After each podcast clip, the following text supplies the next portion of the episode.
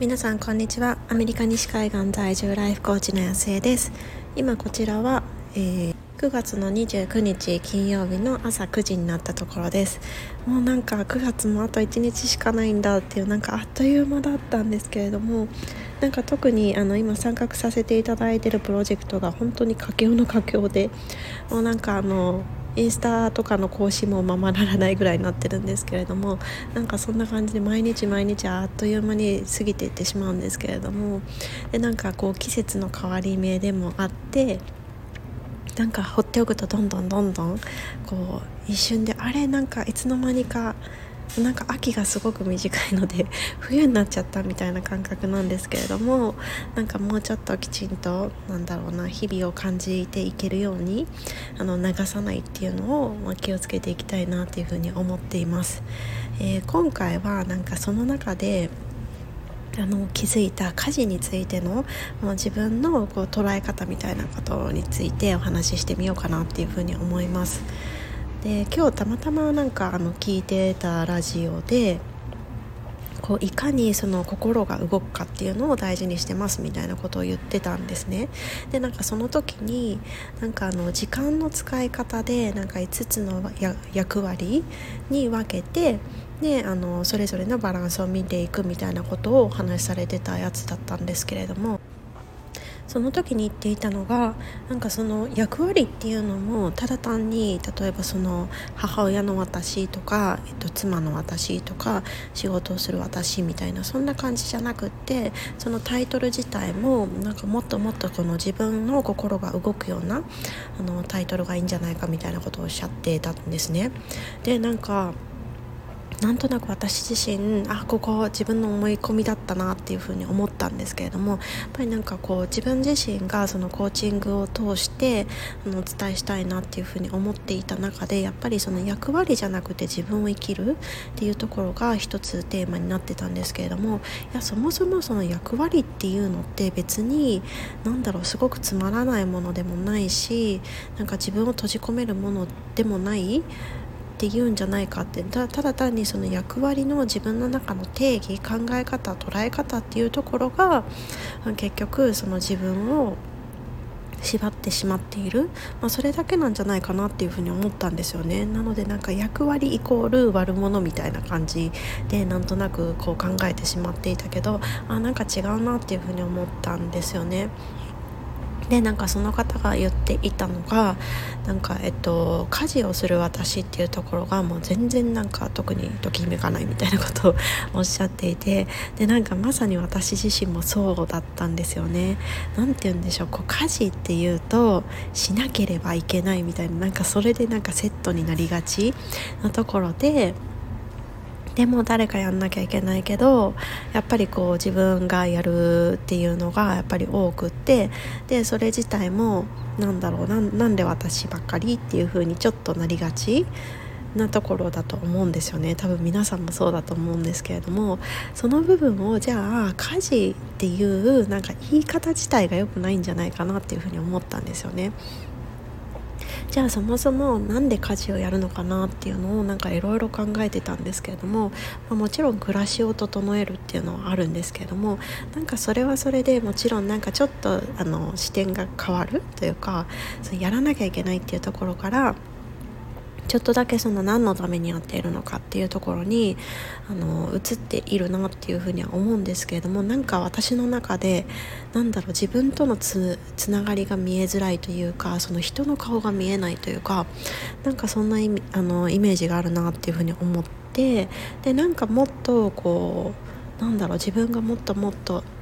なんだろうやらされてる感じゃなくてあこれだったら進んでやりたいなっていうふうに思うような捉え方ってなんだろうなっていうふうに思ったんですよね。まあなんか無理やりなんて言うんでしょうこうそういう捉え方をしてこうリフレームっていうふうによくコーチングでは言うんですけれどもそういうことをしなきゃいけないっていうわけじゃなくてやっぱり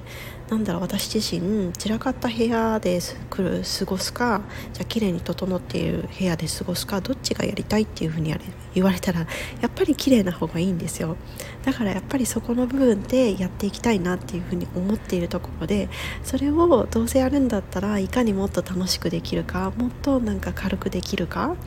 っていうのを考えた時に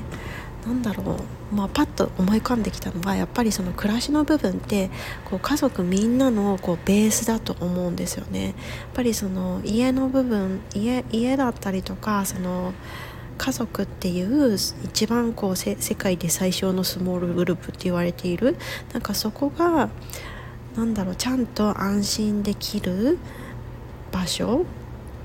で、まあ、安心できるしそれだけじゃなくてなんかエネルギーチャージができるようななんかそういうあったかい場所がいいなっていうふうに思うんですよね。でそうなった時にもちろんその家族っていう中には自分も頭数にもちろん入っていてで自分がその尽くすみたいな感じのその自己犠牲みたいな感じじゃなくって本当にこう自分も含めての帰ってこれる場所でありエネルギーチャージする場所でありでそこからなんかこうなんだろうなこうやる気が本当にこう満ち溢れてでよしっていう風に一日が始まっていく。でなんかそんな場所だなっていう風に思うんですよね。じゃあなんかそのためにこう実際にやるのは何なのっていう風に言うとやっぱりなんかちょっとこうみんなが過ごしやすいように片付けたりですとか、まあ、なんかまあ何て言うの？汚い服をずっと着ていくわけにはいかないので、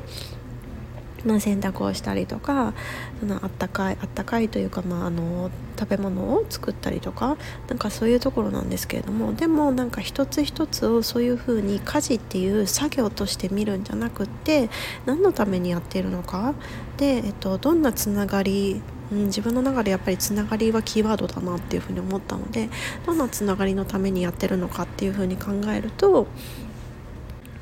なんか私にとってその家事をすることってその暮らしを整えるその暮らしにその限定されるものではなくてやっぱりその私と家族にとってのなんか全てのベースを整えるところだなっていうふうに思うんですよね。なんかそういうふうになる思うとなんかどうしてもついついその忙しくなってきてしまうとなんかこのくらいいいかなとかもういいやとかなんか私本当にこう頭のとってと取り散らかり具合がもうもろに部屋の片付けのところに反映される人間なんですけれどもあとはその夕食のその品数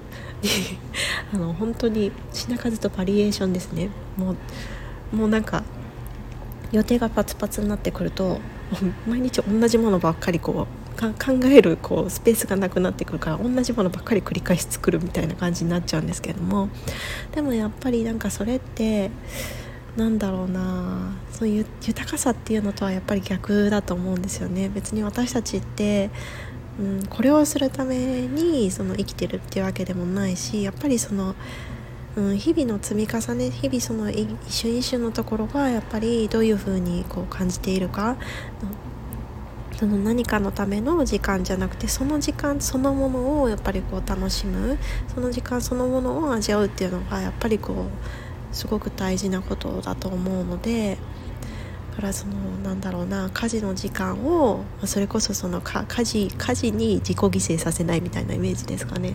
なんかそんな感じでもっともっとこう捉え方を変えるというかその家事っていうその呼び方自体を変えていくとなんかこう日々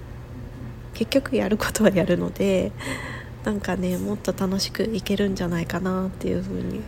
思います。でなんかそんなことをつらつら考えながら今日娘のお迎えお迎えじゃないですね、と、学校へ送り届けながら送り届けてから車の中でこういろいろ考えてああやっぱりなんか私とその家族のベースを整えるっていうことだなっていうふうに考えながらやってたんですけどもやっぱりなんかそうやってやるとあなんかここちょっとあのやりたいなとかなんかねこう心がやっぱり動くのでこう行動にぱりその感情が動くと行動に結びついていくんですよね。だからなんかそういう風にこう自然となんか動いている自分がいてでなんかそうやって動くとやっぱり綺麗だとすごく気持ちいいし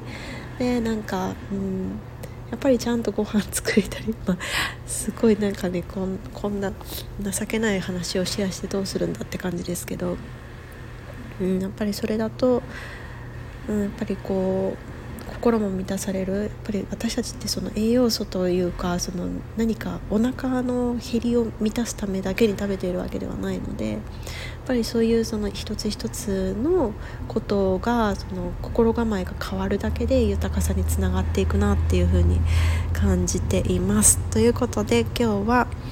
思い込みを外していくためにタイトルだったりですとか言葉自体をもっともっとそのこと自分の心に響くものに変えてみる違う言い方を探してみるっていうことをお話ししてみました。どなたかの何か考えるきっかけになっていたら嬉しいなっていうふうに思います。ということで皆さん今日も素晴らしい一日にしていきましょう。